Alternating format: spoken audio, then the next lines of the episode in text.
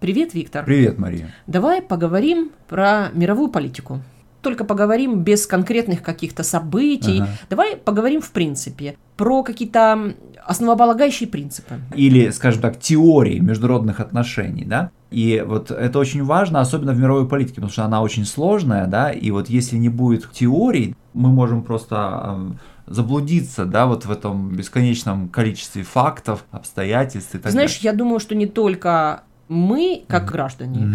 но и мы, как политики. Да. Для политиков нужна какая-то путеводная звезда. И вот такие рамки теории, mm-hmm. они и служат для того, чтобы принимать какие-то решения, куда-то идти. В принципе, бывает и такая политика, mm-hmm. когда решения принимаются ситуативно. Ну, ну да. Хорошо, давай начнем с классики.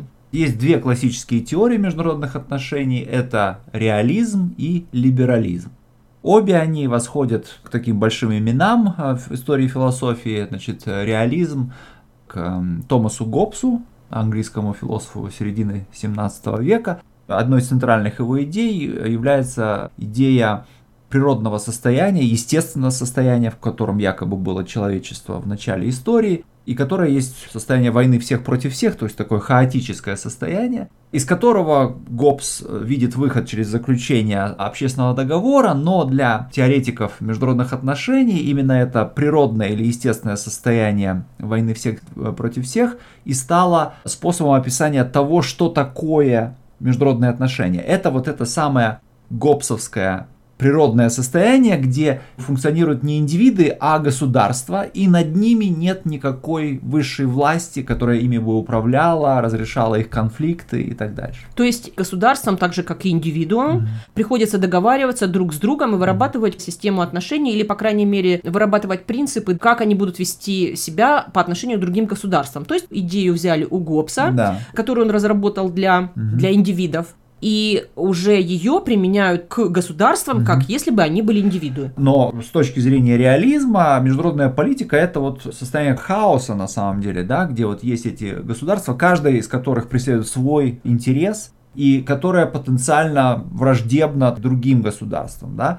Мы боремся, да, mm-hmm. с соседями, mm-hmm. то есть мы подозреваем их в том, что от них исходит опасность, mm-hmm. мы реагируем на события, хотя, безусловно, и здесь есть место и видению вперед, да, ну, да. и мы просчитываем шаг на один, на два, mm-hmm. на три, mm-hmm. но, тем не менее, все равно это ситуативная рациональность. Да, безусловно, и в этом смысле базовая идея реализма, она очень сочетается, на мой взгляд, с теорией игр, вот современной теорией игр, где существует несколько действующих лиц, и каждый из них рационален, да, но рациональность ни одного из участвующих действующих лиц не становится всеохватывающей, что ли, рамкой, да, которая вот гармонизирует действия всех, да. То есть эту рациональность мы видим только на индивидуальном уровне, mm-hmm. а в целом такой рациональности общей не получается. Да, то есть общего порядка устройства, да, мира, да, вот его, его не существует. Вот. И реалисты могут сказать, что история европейских международных отношений, она вот была именно такой, каким они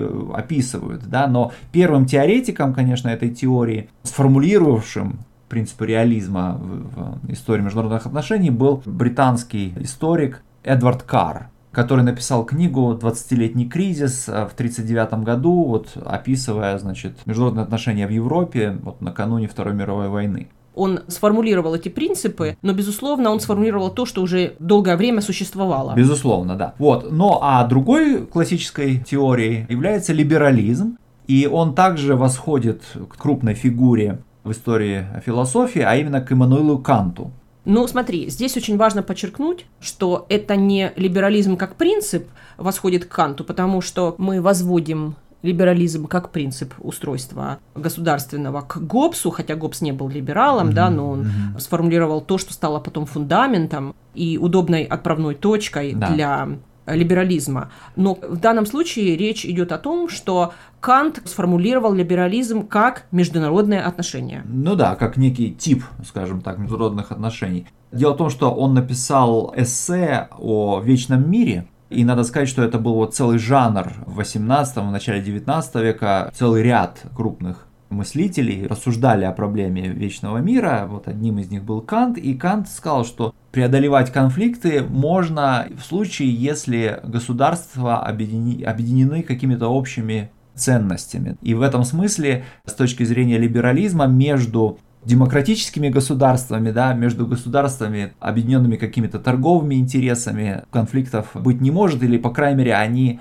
маловероятны. То есть демократия дружит с демократией, деспотия с деспотией, и таким образом образовываются такие, так называемые дружбы. Знаешь, ну мне бы хотелось здесь задаться вопросом. Именно одинаковость часто служит источником конфликтов, а не разнообразием. Конечно, мне кажется, что здесь мы на, нащупали такое теоретическое слабое место концепции либерализма. Но, тем не менее, вот уже более ста лет назад была предпринята попытка реализовать принципы либерализма для того, чтобы перестроить, на самом деле, всю систему международных отношений. И связана эта попытка была с именем Вудро Вильсона, американского президента, который в какой-то момент, ну, втянул фактически Соединенные Штаты в Первую мировую войну на завершающем этапе ее. Ну, не только чтобы помочь Антанте победить Германию и его, ее союзников, но, я бы сказал, еще более важной целью было именно использовать роль Соединенных Штатов в, в окончании этой войны для того, чтобы предложить и фактически навязать в каком-то смысле всем участникам международной политики, включая и своих союзников, новые правила.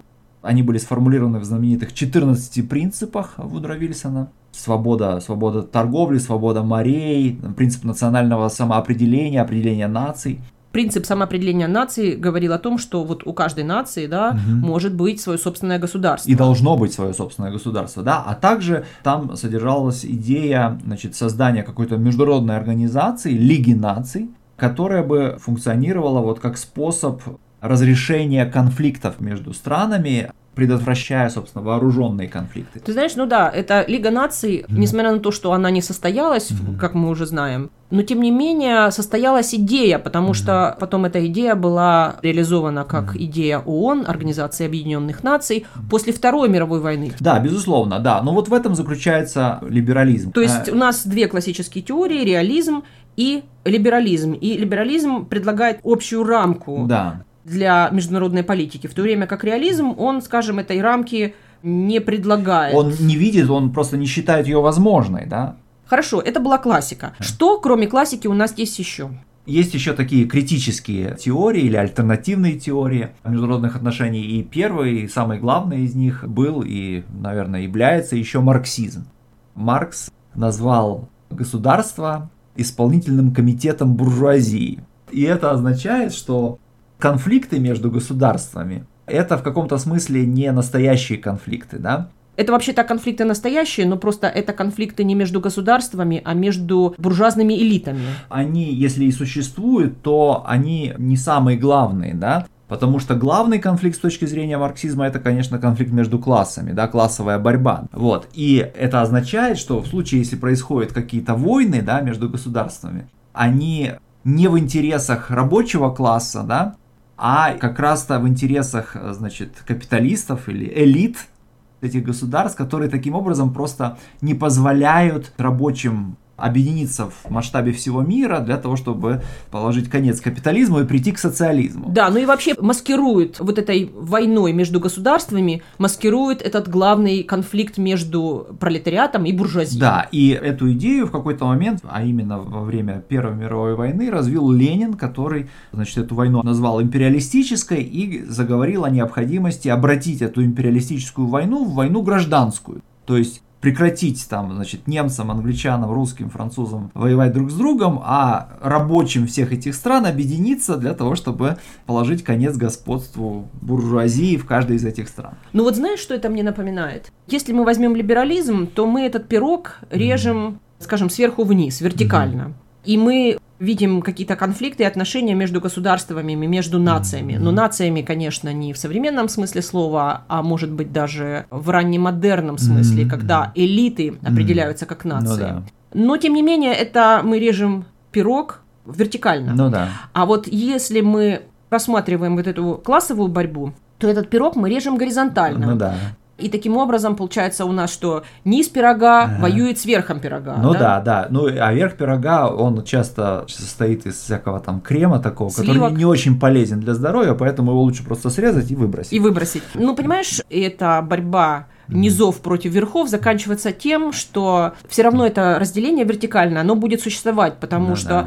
в любом случае мы сталкиваемся с проблемой языка, с проблемой mm-hmm. коммуникации, да. да, и именно Ленин пытался, именно Ленину удалось осуществить так называемую гегемонию российского пролетариата над гегемонией пролетариатов национальных окраин. Нет, знаешь, как надо сказать. В итоге все равно оказывается, что диктатура пролетариата, которая устанавливается в результате этой борьбы, это всегда диктатура русского пролетариата. Была такая еврейская социалистическая партия «Бунд». Так это то, о чем Бунд предупреждал, и то, о чем он спрашивал. Но почему вы считаете российскую социал-демократию нейтральной? Почему вы считаете русский язык нейтральным по отношению к еврейскому населению, которое разговаривает на идише? Ну, я понимаю. На этот вопрос Ленин не отвечал. Он говорил «потому что». Но мы понимаем, что, конечно, нет, русский язык не является нейтральным, он все равно расставляет приоритеты определенным образом, и таким образом еврейский пролетариат становится подчиненным российскому пролетариату. И у нас получается теперь пирог,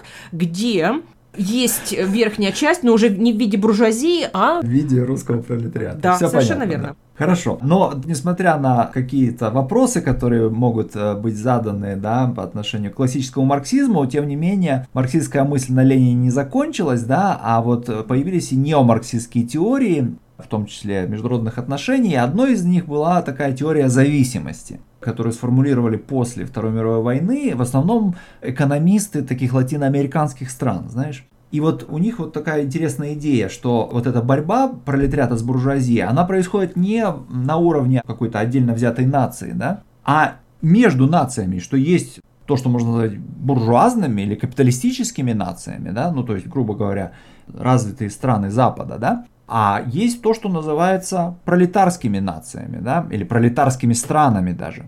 Прежде всего, речь для них шла о Латинской Америке, но, конечно же, это применимо и к Африке, и к большей части Азии, да. То есть, фактически, весь этот мир, иногда называвшийся третьим миром, да, состоявший из бывших колоний европейских государств, в рамках теории зависимости, вот, определялся как такой мировой пролетариат. То есть здесь ключевыми терминами являются колониализм, mm-hmm. да, и отношения между колониями и метрополиями, так да. называемыми. И помимо этих теоретических построений, отправной точкой этой теории был анализ ситуации международной торговли. В частности, то обстоятельство, что природные ресурсы и сельскохозяйственная продукция, которую, как правило, на мировой рынок поставляли вот именно бывшие колонии или просто колонии, цены на эту продукцию, они в целом снижались. Ну или отставали, да, отставали. От готовых товаров, которые поставляли развитые страны, или вот лучше сказать западные да, страны. Да, да, да. И, собственно, в результате мировой торговли наблюдалась такая вот несправедливость, если угодно, да, которая выражалась в том, что вот эти колонии или бывшие колонии, или страны вот глобального юга, да, или тех, что составляли этот мировой пролетариат, фактически оказались в положении эксплуатируемых индустриальными развитыми странами Запада. Если колония объявила независимость, mm-hmm. то это ничего не значит, что она перестала быть колонией. И интересно, что э, вот эта мысль посетила именно экономистов из латиноамериканских стран, потому что эти страны перестали быть формально колониями за сто пятьдесят лет до момента формулировки этой теории, да, экономически они продолжали оставаться структурно зависимыми от западных стран. А вообще принцип этот очень старый, очень древний. Даже если мы возьмем Древнюю Грецию, идея метрополии и колонии именно в этом и заключалась, что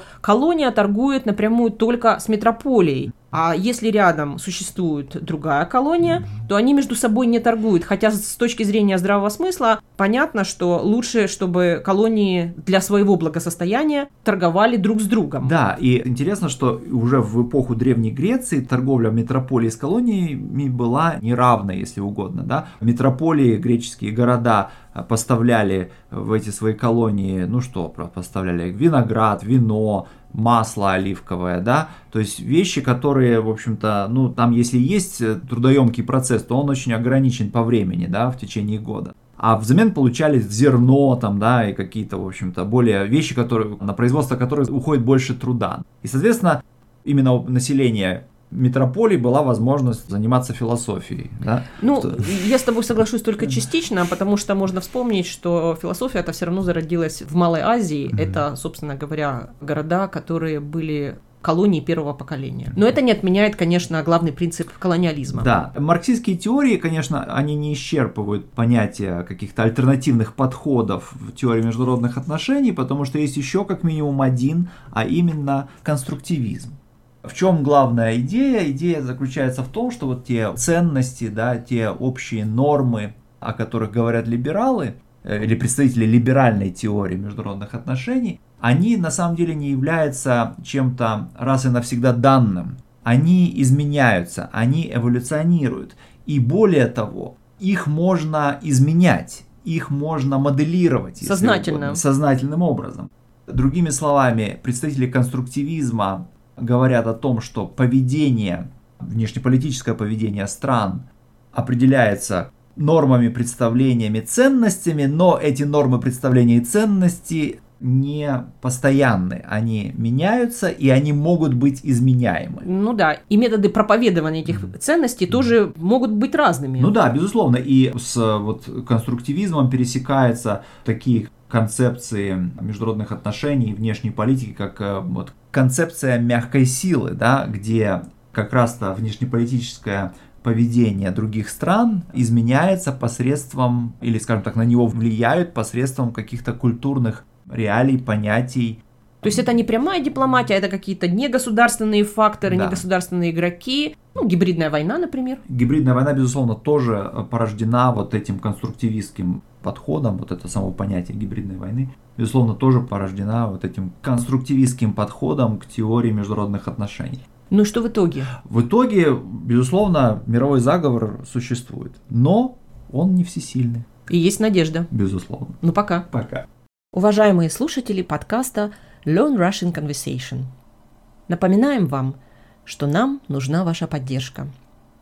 Вы можете сделать это разными способами.